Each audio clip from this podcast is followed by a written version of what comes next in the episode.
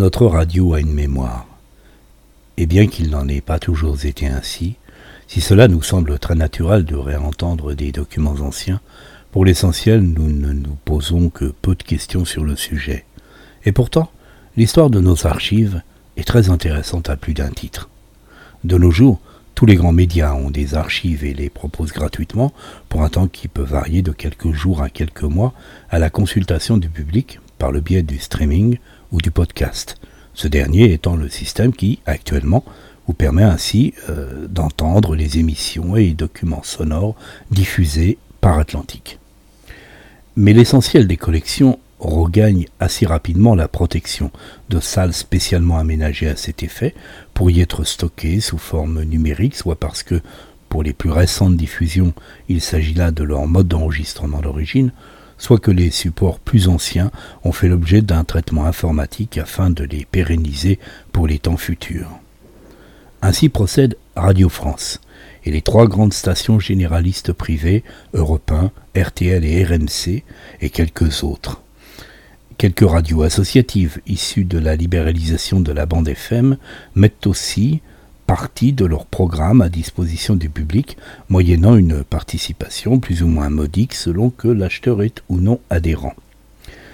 Mais au-delà de cette conservation au quotidien de l'essentiel de la production radiophonique en France, c'est aussi vrai des programmes télévisés, et nous sommes d'ailleurs sollicités à chaque fin d'émission afin de voir ou revoir sur Internet ce que nous avons aimé loupé. La conservation ad aeternam, pourrait-on dire, c'est la grande affaire de l'Institut national de l'audiovisuel, créé le 6 janvier 1975, le même jour que la loi numéro 78-17, plus connue sous le nom de Commission nationale informatique et liberté du 6 janvier 1978. Et cela est amusant quand on songe que l'informatique, alors au stade larvaire, deviendrait en un lointain futur la plus suralliée de l'INA en matière de conservation des documents. Selon la définition de l'encyclopédie interactive Wikipédia, l'INA collecte, sauvegarde, numérise, restaure et communique les archives de la radio et de la télévision française, soit plus de 70 ans de programmes radio et 60 ans de télévision. Avec 3 millions d'heures de radio et de télévision conservées et plus d'un million de documents photographiques, les fonds d'archives de l'INA sont parmi les plus importants du monde. Enfin, il s'agit d'un établissement public à caractère industriel et commercial issu de l'éclatement de l'ORTF. L'INA rappelons-le, met à disposition du public plus de 300 000 documents, certains à titre gracieux, mais la plupart moyennant une participation allant de 0,99€ à quelques euros, sauf si un extrait de quelques minutes suffit. Bien entendu, et pour des raisons ayant trait notamment à la fragilité de nombreux documents, cette banque audiovisuelle pratique une sélection quant aux personnes autorisées à consulter la plus grande partie des 6 millions de documents, puisqu'ils sont réservés pour l'essentiel aux professionnels, aux chercheurs et aux étudiants.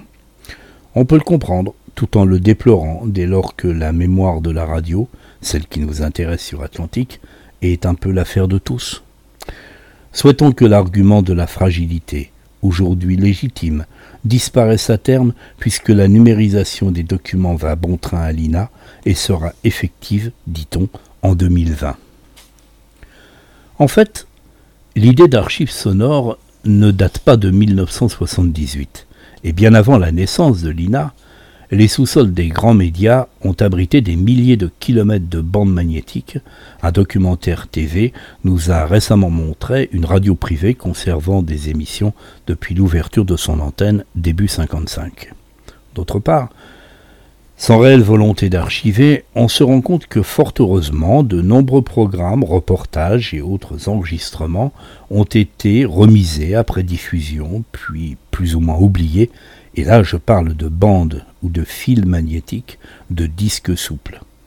Voire des disques plus anciens encore, témoins d'une époque où la radio au sens où nous l'entendons n'existait même pas.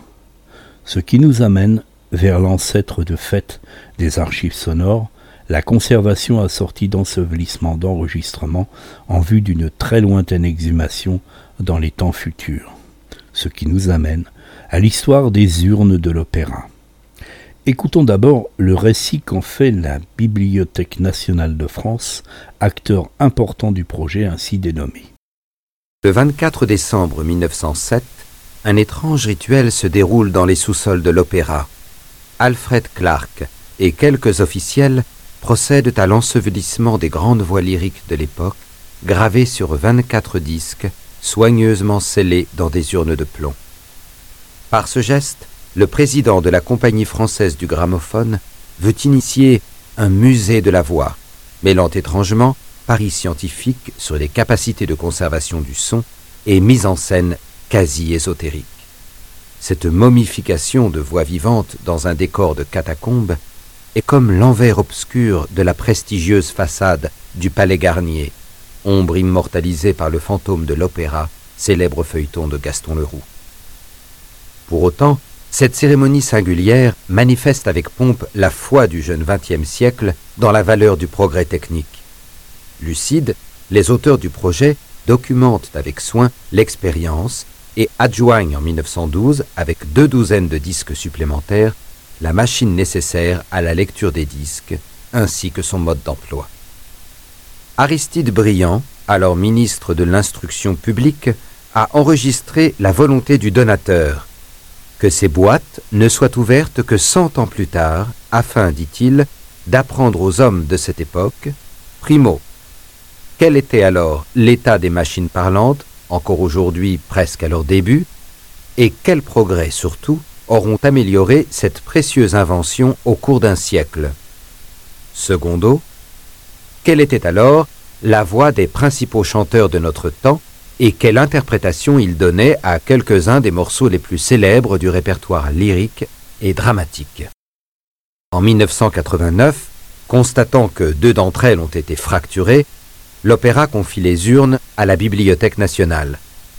C'est en prenant toutes les précautions qu'elles ont été ouvertes en septembre 2008, révélant Mozart, Wagner, Rossini, Donizetti, Verdi, Puccini et tant d'autres, tels qu'on les chantait il y a cent ans. Ainsi on l'a vu, tout commence donc avec cette idée, mise en œuvre pour la première fois fin 1907, de conserver pour au moins un siècle 24 disques fraîchement pressés, protégés et scellés dans deux urnes de plomb, comportant des enregistrements qui, rappelons-le, comptaient parmi les plus récents des artistes lyriques du moment.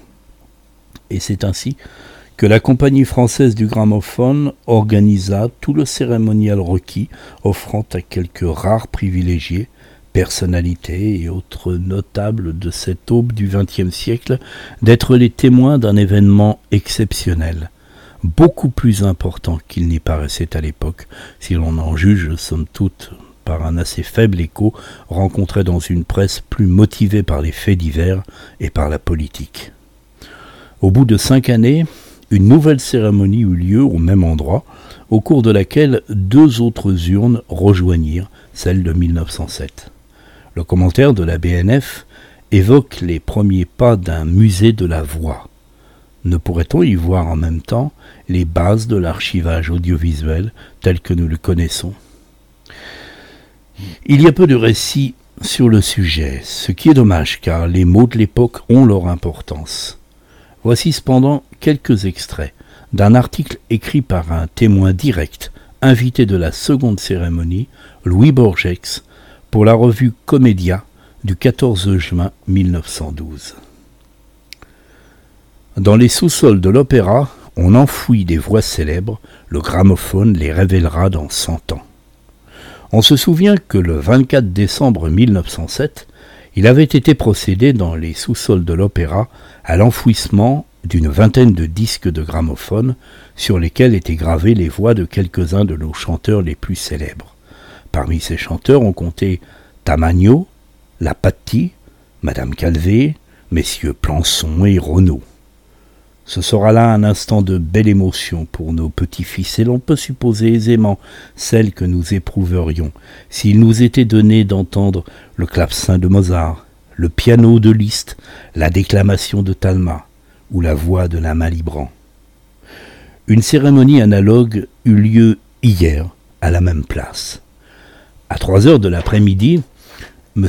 Bérard, suivi de son chef de cabinet, M. Maurice Roclus, arrivait à la bibliothèque de l'Opéra, lieu de réunion de tous les invités.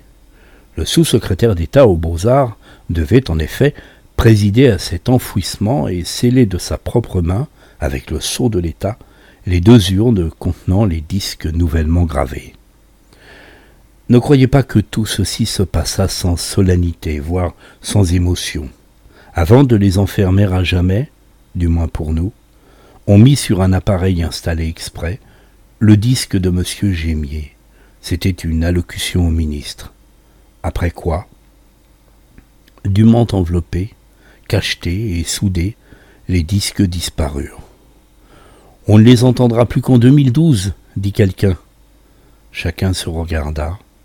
Personne ne souriait. Enfin, et en manière de conclusion, honneur à Firmin Gémier, de son vrai nom Firmin Tonnerre, né à Aubervilliers le 21 février 1865 et décédé à Paris le 26 novembre 1933. Firmin Gémier, comédien, metteur en scène et directeur de théâtre, il dirigera le célèbre théâtre Antoine et futur créateur du TNP, le Théâtre national populaire. Il fallait la voix de cet acteur de renom pour immortaliser l'instant, et c'est ainsi qu'il enregistrera un discours frappé d'une certaine solennité, objet du fameux disque commémoratif évoqué dans l'article cité plus haut. Le petit disque, daté du 13 juin 1912, fut joué devant le ministre invité, puis enfoui pour cent ans. Un émouvant témoignage sonore que je vous propose de découvrir. Monsieur le ministre, messieurs, sera-t-il permis au gramophone lui-même de prendre ici la parole et de remercier en son nom l'éminente assistance qui a bien voulu le suivre jusque dans ces catacombes de l'opéra?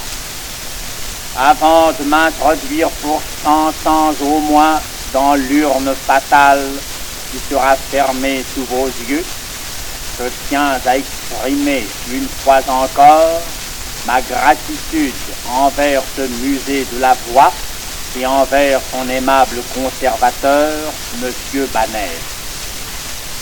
N'oublions pas, messieurs, que c'est en France que naquit il y a quelques années l'idée d'une bibliothèque phonographique, idée que toutes les autres nations se sont fait un devoir d'imiter depuis lors, reconnaissant ainsi l'intérêt scientifique d'une pareille collection. Et c'est l'Académie nationale de musique qui, avant tout autre, réalisa cet ingénieux projet. N'était-ce pas légitime? Ou les voix endormies aurait-elle trouvé meilleure et plus furacieuse Il appartenait au temple de la musique dramatique française, dont nous saluons ici les grands prêtres, messieurs messagers et broutants, de tenter ce miracle de conserver à nos arrière-petits-fils ce qu'il y a de plus fugitif au monde, ce qui n'a ni corps ni durée, la voix humaine comme le peintre, comme l'écrivain et le musicien même, l'artiste lyrique pourra désormais laisser d'autres témoignages de son talent que le souvenir de sa réputation.